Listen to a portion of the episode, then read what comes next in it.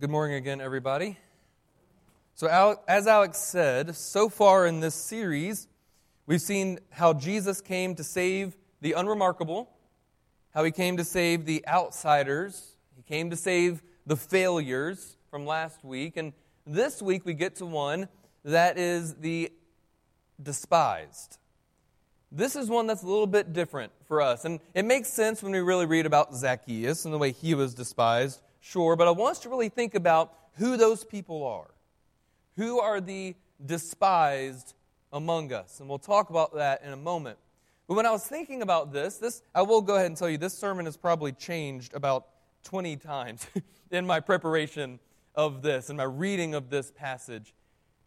But one of the main things that came to me that I felt led to do was not just to talk about the despised. See, with all of these three other messages in this mini series, I feel like it's been at least somewhat easy for us to, many of us, to identify with the different people mentioned. Many of us in our lives feel unremarkable in different aspects. Like, I don't know why God would use me, I'm nothing special. Many of us have felt like outsiders before. I don't belong. Maybe I didn't grow up in church. This is new for me. I'm not from here. Are they going to accept me? And all of us have felt like failures in our life. If you haven't yet, you will. That's encouraging at Christmas time, right? But when I thought about the despised, it kind of changed in my mind a little bit. See, a lot of us, especially here in the southern Bible Belt, where you can spit in the wind and hit at least three churches, most of them Baptist. you might like wing a Presbyterian church. Many of us here, we're surrounded, immersed in spirituality. We're immersed in the Bible. We're immersed in Christianity. You can't go into any store. Well, you can go into Walmart and there's a whole little like aisle of Christian things, right? Next to all the other immoral mess that they have in there, right? But they have their own little Christian section because they know we're here. There's a whole lot of us here, right? I mean, Rock Springs Baptist Church is half of Easley. Okay, so a lot of us are Christians, right? And I feel like it might be hard for a lot of us, at least here in our churches, to identify with the despised, at least now. But the despised is not the only person in this passage. There's three different identities we're going to look at today. We're going to look at the despised, but we're also going to look at the ones who are doing the despising. We're going to look at the despisers, those who were looking down on Zacchaeus, and then we're going to look on that blessed third party we're going to look at our Savior. So let's dive into this together. And first off, talk about the key wee little man that we all know named Zacchaeus. He is the one who is the despised. We all, uh, or at least many of us, were raised with that song, right? The, the, the wee little man um, song, right? About Zacchaeus. Uh, as a little child, one of the very first, I love theater. That's how I met my wife. And the very first role I ever remember playing was Zacchaeus. I got to, on in our church stage, I climbed up a little step ladder. It looked like I was in a tree. and so we're all very familiar with the story of this, of this wee little man, but what made him so despised? Well, the passage tells us that Zacchaeus was a tax collector. And if you know anything about that time period, anything about the Jewish culture, you'll know why the Jewish people especially hated tax collectors so much. Tax collectors were normally Jewish men by birth, by heritage, right? Or, and at least at the start, by religion. and what happened is they would take a job under Rome. Rome was governing over Israel at this time. And so a tax collector would work for Rome, the Jewish oppressors, and they would go and they would sit in key places as people would pass in and out of cities to collect the taxes. Now, this is not a message about taxes. I'll leave that for Alex or a podcast. Talk about taxes sometime, right? That would be a fun one. Um, but I do want to say that they were supposed to pay taxes. That was just a thing they were supposed to do, right? But what would make them mad and what would make them hate these tax collectors was they were just widely known that basically every single tax collector would take more than was asked of by Rome to line their pockets. And there was absolutely nothing the Jewish people could do about it. And Rome knew it was happening, but Rome didn't care because they said, hey, go ahead, make yourself rich. You're doing our job for us. You're making our job easier. So they had all the power in the world to get as filthy rich as they wanted by cheating people of their own kind. And not only was he a tax collector, but did you catch it? He was a chief tax collector.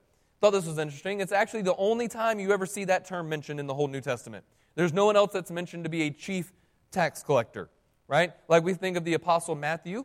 Uh, Matthew was a tax collector, and then he leaves and follows Jesus. Um, but Zacchaeus, it's easier to think about him like the kingpin of the crime family there in um, this town where he is in. And so, in, here in Jericho, this is where Zacchaeus is. This is how the people view Zacchaeus. They view him as a traitor.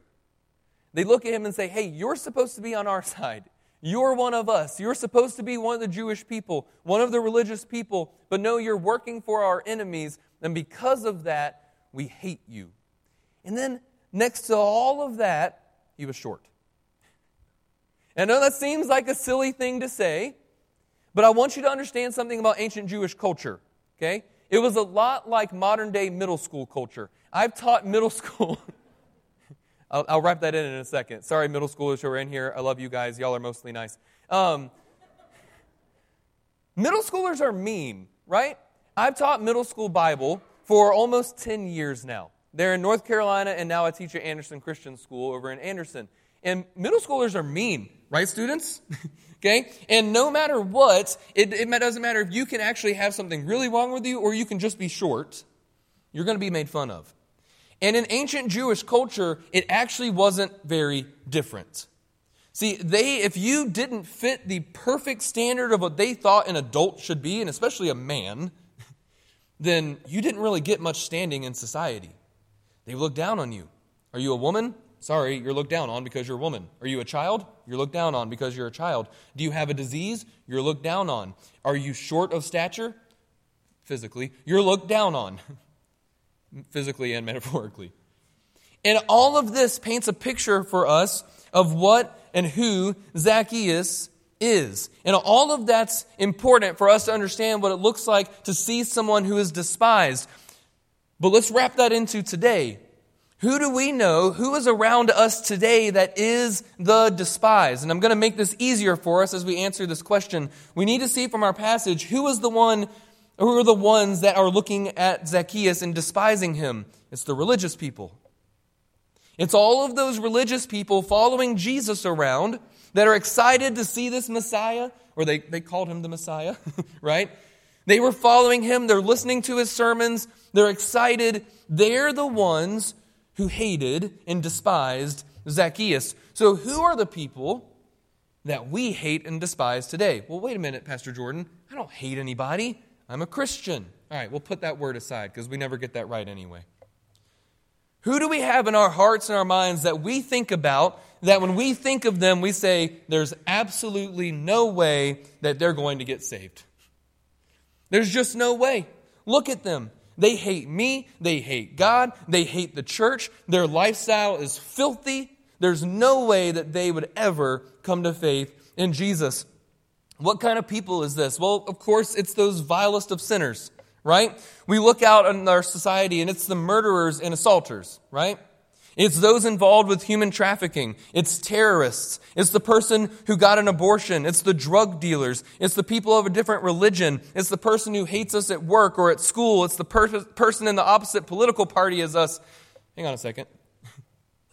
Did you see that spiral? See, it's real easy for us to say that we despise people like actual terrorists, human traffickers. We look at that and say, yes, we despise their sin. But what happens is when we have that kind of heart, the wrong kind of hateful heart, it goes down to other people too.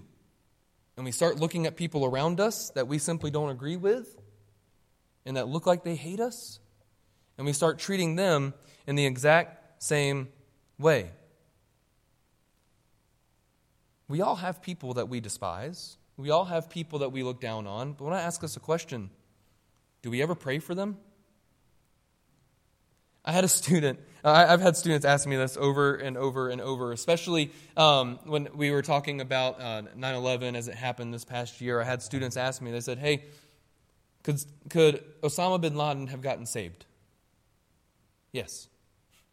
Of course he could have. Is the, the atrocities that he committed more powerful than what Jesus did on the cross? Church? No. What about the person of the other religions? Is, are their actions and beliefs more powerful, powerful than what Jesus did on the cross? No. What did Alex preach about last week? If someone like David, a murder, uh, adulterous murderer, can become what the Bible labels him as, as a man after God's own heart, anybody can. And we have to be careful about who we look at and put that kind of judgment on. But listen, I want you to actually notice something about the despised. See, way too often we look at them and we despise them and we let our feelings and the way we see them and the way we feel dictate their future in our minds. And we never think about what could happen. But let me tell you something that Zacchaeus shows us, and you can see in many examples in the world today. Some of the strongest followers of Jesus began as the despised. Some of the people who are more on fire for the gospel of Jesus were the ones that were on the outside that hated it at first, that hated Jesus, and then got saved. And Zacchaeus was one of those people. And I want you to notice something about Zacchaeus that I don't want you to like, make impossible in your mind for these kinds of people. Zacchaeus wanted to see who Jesus was. Did you catch that? It says Zacchaeus wanted to see who Jesus was, but he couldn't because he was short of stature. Now, we don't know exactly what was going on in his mind. We know that he at this point would have obviously have heard of Jesus. Jesus' fame had exploded at this point. And here he's heard that this man, this rabbi who's claiming to be the Messiah, is coming into town. But I think some other messages may have also reached Zacchaeus' ears. See, at this point, it was known that Jesus liked to find the people that no one else would find. That Jesus would want to go and talk to people that no one else would want to go and talk to. And maybe this is why Zacchaeus wanted to see who this Jesus was. You'd be surprised just how many people enter a church building out of sheer curiosity. They've heard about Jesus. And this is especially true where we are. Let's not lie to ourselves just because we're in the Bible Belt and because we grew up in church. There are people in our streets who've never truly heard the gospel presented before, but they may have heard about Jesus. They may hear or see our signs. They may have come to our trunk or treat and heard the gospel for the first time. And they want to come in these doors and they want to hear about who Jesus is. And many of them, when that when the Holy Spirit starts working on them and starts drawing them in, they'll do anything to get in. Did you catch what Zacchaeus did? He couldn't see so he because he was short, so what does he do? He finds a tree. he goes up, he climbs up the sycamore tree so that he can see Jesus. I want to make sure we don't label any people in our minds as too far gone from Jesus. Because to him, no one is too far gone. And to someone that he's working on, may we pray that they be like Zacchaeus. That they wouldn't see the doors closed at a church and think, I'm not welcome there, but that their curiosity would be piqued enough that they would come in these doors. But that moves us into our, our next thing. Well, well, we'll get to there in a second, actually. I want us to make, uh, before, sorry, brain frazzled, had a, a brain fart. I have a little everywhere this morning. But with Zacchaeus, what, turn, what changes someone who is the despised? What changes someone if they do walk in the door, if their curiosity brings them in, what keeps them here? It's not the music, it's not me or Alex. As he said, we're not the ones that the attention is supposed to go on, it's the gospel. And the gospel is what changed Zacchaeus. And what changed Zacchaeus was his faith and his repentance in Jesus. The notes there in your bulletin, if you want to fill them in, it says this Zacchaeus shows us that true faith and repentance turns the despised into a disciple. Zacchaeus shows an immediate change here. And someone who is as hated by the religious people, as hated by the Jews as Zacchaeus, goes from being someone who was cheating people out of their money, lining his own pockets, all he cared about was riches, and it turns him into a follower of Jesus. But what does that? It's actual faith and repentance. Jesus said something very interesting if you look down towards the very bottom of our passage. When he's telling the religious people about Zacchaeus, he said, Salvation has come to this home as he is a true son of Abraham. Now, what does that mean?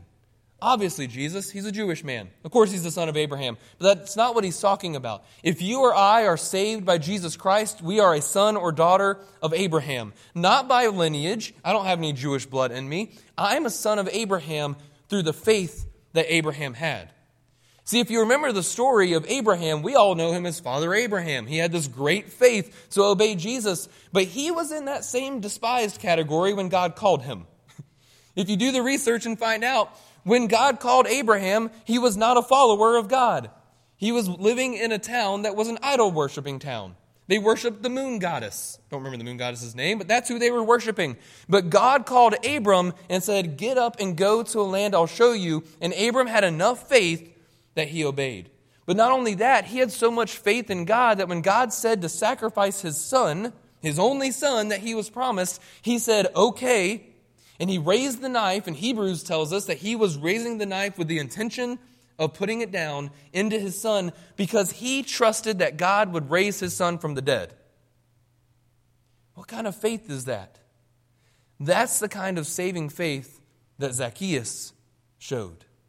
That's the kind of saving faith that someone who goes from being despised and finds salvation through Jesus becomes that turns them into a disciple. That's the kind of faith that takes someone like Saul of Tarsus, who was hunting down Christians, to have them arrested and murdered and stoned like Stephen, and turns him into the great missionary to the Gentiles. It turns him into a disciple of Jesus. But it also takes that repentance. What did Zacchaeus do? As soon as he meets Jesus, he shows that faith that he believes who Jesus is, and then he repents. He turns away from his sin. That's what the end of the passage in Ezekiel said today. It's God's desire that we would turn from our sins and live in him. For Zacchaeus, his repentance was getting rid of his greed. It was getting rid of the money. He said, I'm going to give half of my possessions to the poor, and then if I've stolen from anybody, which he had, I'm going to pay them back fourfold. You want to know what Zacchaeus did? He made himself broke. To follow, if you do that math. to follow Jesus. For him, repentance was turning away from his greed. And whatever that sin in your life that holds you down is, that's what your repentance is. We turn from that sinful lifestyle and we follow Jesus. And that faith and that repentance turns us from the despised into a disciple.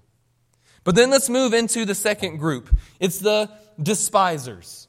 So we have Zacchaeus, and he has this wonderful encounter with Jesus. But what happens when he has this encounter with Jesus? See, it's this beautiful moment. We read it. Zacchaeus is in the tree. Jesus calls out to him, I must stay at your house today. Zacchaeus comes down. It's an exciting thing. And then we get a huge party pooping moment when we read what the crowds do.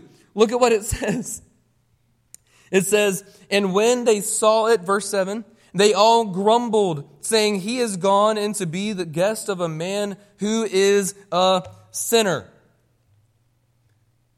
Great job, religious people. See, what causes religious people to do that? Because isn't that the goal? Shouldn't that be the goal, church? That we should be excited when lost people get saved? That's why we do our missions outreaches. That's why we share the gospel here. That's what we want to see. It's what we should rejoice in. And yet, so often, I feel like churches miss the mark. See, these people just couldn't fathom that Jesus wanted to spend time with someone like Zacchaeus instead of them. What happens is people who've been in church their entire life, and this is me too, we get this sense, or we're tempted to get this sense of entitlement. That we're the ones Jesus should be showing his attention to. Put yourself in the shoes of these religious people. Jesus, we've been following you. Jesus, we've been listening to your sermons. We've been laying down, well, this is about to happen when he does his triumphal entry. We're, we're going to lay down clothes for you to walk on. We shout your name in the streets. We fill buildings when you preach so much that people can't even get in the doors. We're the ones that love you. What do you mean you want to go hang out with a tax collector? How could you, Jesus? You're supposed to be here for me. It's like that brother in the story of the prodigal son. Shouldn't he be excited when his brother comes home? But he says, Dad, what do you mean you're throwing him a party? I've been here for you this whole time. You're supposed to love me. But certainly we wouldn't be like that crowd today. Certainly we wouldn't treat people like that, would we? Certainly we wouldn't say, Look, Jesus, look at all that I'm doing for you. I help with the music. I volunteer on every single committee. I'm here every Sunday. Surely that means you should listen to what I want and my wishes. And without even realizing, we make God and His church completely about us, and we forget that church is not about us. It's about the despised. It's about the failures. It's about the outsiders. It's about the unremarkable. It's not about us. Praise God that we were those people, and then He saved us. And it's no longer about me. It's no longer about you. It's no longer about Alex. It's about Jesus seeking to save the lost. Amen? But how do we act today in church? And I want to make this personal. And please know this isn't me like trying to call anybody out. This is me too. I've done this as well. But how do we act when the lost people actually come into our doors? I want you to imagine what if today a dirty, filthy homeless person just stepped out into these doors off the street, sat in one of our pews because their curiosity was piqued and they wanted to hear about Jesus? How would we actually act? What if a single mom we'd never met before came in with four rowdy kids? She didn't want to send them to nursery or children's church because she doesn't know our church that well yet. And those kids make noise and make you know, cry. They're throwing stuff. They're making noise throughout the whole service. How are we going to act? Now, be honest with ourselves. How are we really going to react to that? Are we going to show love to them or are we going to be thinking, man, I wish those kids would shut up? Why doesn't that mom get a hold of her kids? Why don't they do this? Why didn't that man get cleaned up before he came into church? And shame on any of us or any Christian that that would be like. We become those people in this passage, the despisers, who look at someone like Zacchaeus and say, Jesus, what are you doing? Why would you show your love to them? Why would you spend your time with them? May we be different. I want to give you an example of a church that I know of personally that did this differently. There's a pastor friend of mine um, in North Carolina. His name is Casey Bradford. And Casey lives um, in a pretty backcountry podunk town. There's nothing there but his church, basically, and a whole bunch of drug addicts. and he noticed one Sunday that there was a couple of drug addicts, I think it's mainly like meth that they were um, hooked on, that there was a big epidemic in their town, that came into his church and basically walked right up to the front rows and sat down because they wanted to hear about Jesus. And, Kate, and you, you got to know Casey. He is one of the most fun and eccentric people I've ever met in my life. And he looks at them and he's thinking, well, glory, hallelujah, let's preach the gospel. All right, we're going to preach to some drug addicts. And there were people in his church that got really mad that no one escorted these people out of his church because Casey wouldn't let them. so, guess what happened the next Sunday? Those drug addicts brought friends and then they brought friends. And it got to a point that it took actually a whole couple of rows in the front that was all meth heads that would come into their church, and Casey couldn't be happier because he's sharing the gospel with them. And some people got so mad that they actually left the church. And Casey was not happy about that, but he was happy that their seats got filled by more sinners. And what happened was some of those meth, uh, meth addicts got saved and started reaching out to other drug addicts to keep filling those pews. Now, um, today, that church runs a drug rehabilitation program for those very people. And every single Sunday, there are people that know that they can come into that church just as they are, just as dirty as they are, just as addicted as they are, not because the church tells them to stay that way, but because that they're going to be loved and told about the gospel of Jesus. That's what the church should look like.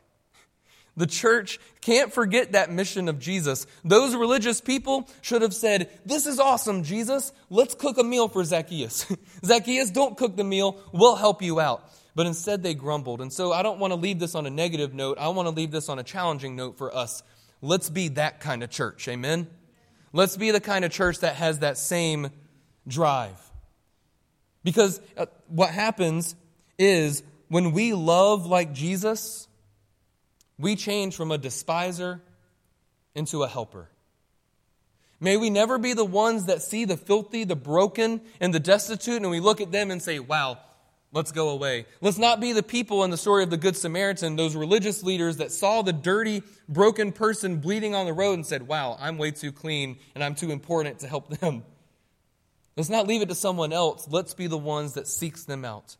To stop being someone who just looks down on somebody and instead we help show them the love of Jesus. Which brings us to that third wonderful identity we see in this story, and that's the Savior.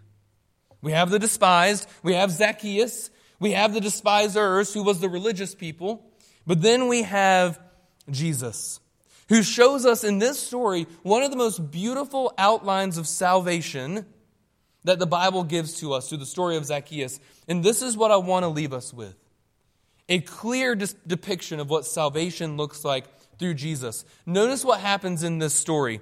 Yes, Zacchaeus might have been wanting to see who Jesus was, but he didn't know why. He just wanted to see who this person was, and he didn't initiate the conversation. When it comes to salvation, Jesus is the one who starts it. Zacchaeus is up in the tree, and sure, for him, if nothing else, he just wanted to see the celebrity. He's sitting up in the tree, he's looking out, but when it comes to salvation, Jesus starts it, not us. Did you catch that? Jesus walks up to the, he's walking by, and he looks up and he says, Zacchaeus. If anything, that might have been a terrifying moment for Zacchaeus. he was probably thinking, oh no, this religious rabbi is going to talk about how much he hates me and how, about how sinful I am. He wasn't seeking salvation, but Jesus was. Jesus was seeking Zacchaeus. And here's the other awesome things about this is even though Zacchaeus wasn't looking for salvation, the Holy Spirit put him in that exact place. That curiosity that was in him that wanted to see who Jesus was, that didn't come from nowhere. And if you were brought into church today and you have not been saved by Jesus, let me tell you, that wasn't just on you. It's the Holy Spirit putting you exactly where you need to be in this exact place and time to hear the gospel. And then know this encouraging and terrifying moment. You want to know why Zacchaeus was terrified? Because Jesus already knew him. He doesn't look up in the tree and say, Hey, stranger, short dude, come here. He looks up in the tree and through his divine knowledge, he says, Zacchaeus. He knows him. In that moment, Zacchaeus knew, I can't hide anything from Jesus. Maybe there was that fleeting moment when Jesus made eye contact with him. He's going to think, hey, he doesn't know who I am. Maybe he doesn't know I'm a tax collector and a filthy sinner, so this might go okay. Zacchaeus, oh no. it's a scary but beautiful thing to know that we can't hide anything from Jesus. When he knocks on the door of our heart, he sees it all. He knows our best moments to our worst. He knows that sin that everybody's known about, and He knows that deepest, darkest secret that you've never told anybody and maybe never will. He knows all of it. And yet, He looked at Zacchaeus and He said, I must come to your house today. Don't miss that. See, there wasn't a choice. Jesus said, Zacchaeus, I must come to your house today. See, this wasn't happenstance. There are no coincidences with God. Jesus went into this town for the, if, I'm sure he talked to plenty of other people, but he in this moment was there for Zacchaeus. And if you're here this morning and if you've never heard the gospel clearly presented to you this morning, if you've never repented of your sins and put your faith in Jesus, he's here for you today.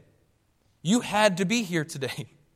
Jesus put you here for that very reason. And when Jesus said, I must stay with you today, it tells us something about salvation. It has nothing to do with us.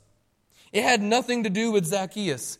Zacchaeus was a sinful man when Jesus met him. Zacchaeus didn't repent before Jesus went and talked to him. Jesus said, Hey, you sinning tax collector, you godfather of the king, you know, of the crime spree here and the tax collectors, I'm here for you. Not because you're a good person, I'm here because I'm going to save you. And that's a beautiful thing for us to hear. If you find yourself as one of the despisers, or you know, or one of the despised, or you know somebody that would consider themselves that, or you consider themselves them that, know that that's exactly who Jesus seeks out. He comes to them and says, I must meet with you. Those drug addicts that came into Casey's church, it wasn't on accident. It was because the Holy Spirit led them in there, and then Jesus said, I must meet with you. And I'm going to save you, not because of you, not because of anything you do, but because I love you. But there is something that, that happens to us when we're saved. See, Zacchaeus became an immediately different person. When he turned from his sins, he, there was an immediate change. And there's, Christian, if you just recently got saved or if you've been saved for a, a long chunk of your life, you'll remember the moment that you got saved. There is always an immediate change in our lives that turns us into someone different, that makes us want to seek after what Jesus wants more than anything else. And again, I don't think anyone in the Bible almost shows us a more clear depiction of that than Zacchaeus. We don't exactly know how long this process was. We don't know if Jesus spent the night with Zacchaeus and then he said this, but what it certainly looks like in this moment was that it was very quick. Zacchaeus met Jesus and it changed his life forever. I mentioned Zacchaeus was short, and I think there's a good reason for why the Bible goes ahead and tells us he was short. Because his entire life, he was despised, he was hated, and physically and metaphorically, he was looked down on. But in the moment that he met Jesus, he no longer cared about who looked down on him. The only moment that mattered was, was, when Jesus walked by that tree and looked up to him for the first time and said, Zacchaeus, I must stay with you today. So let me leave us with this today. Where do you find yourself? Are you someone like Zacchaeus who's never truly put their faith in Jesus and needs to know that this salvation comes through Christ alone? Is that someone, are you that person that needs to know that today? Are you the person that the Holy Spirit drew here this morning?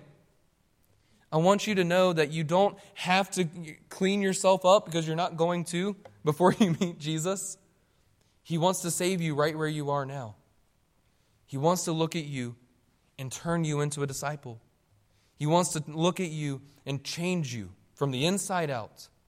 That you would repent of your sins, that you would have the kind of faith in Jesus that Abraham had, that Zacchaeus had here, and that you would follow him with all of your life. But I also want to remind us that if you've seen in your heart today that you are like that crowd of despisers, that we've looked at people with the kind of spite and anger and hate that we're upset that Jesus would actually look at somebody else and not want to, and want to spend time with them. I pray that God would change our hearts, that He would break us of that, that we would look at that very last statement that Jesus says that the Son of Man didn't come for good people. The Son of Man came to seek and to save the lost. And may that be the cry of our hearts today. Let's pray. Father, we thank you for today. God, we thank you for your word. We thank you for the story that you give through Zacchaeus. God, of a clear example of how you take someone who is despised and turn them into a follower of you. But God, I pray that also you would challenge all of us this morning who have been followers of you for a long time, that we wouldn't be like the crowds in this story. But God, we would be and have hearts like Jesus, that we would want nothing more than to see the lost come to saving faith through Christ alone. So, God, we pray that you would um, be with us now, be with us as we go into a time of song and invitation, and we look forward to what you're going to continue to do. And it's in Jesus' name we pray. Amen.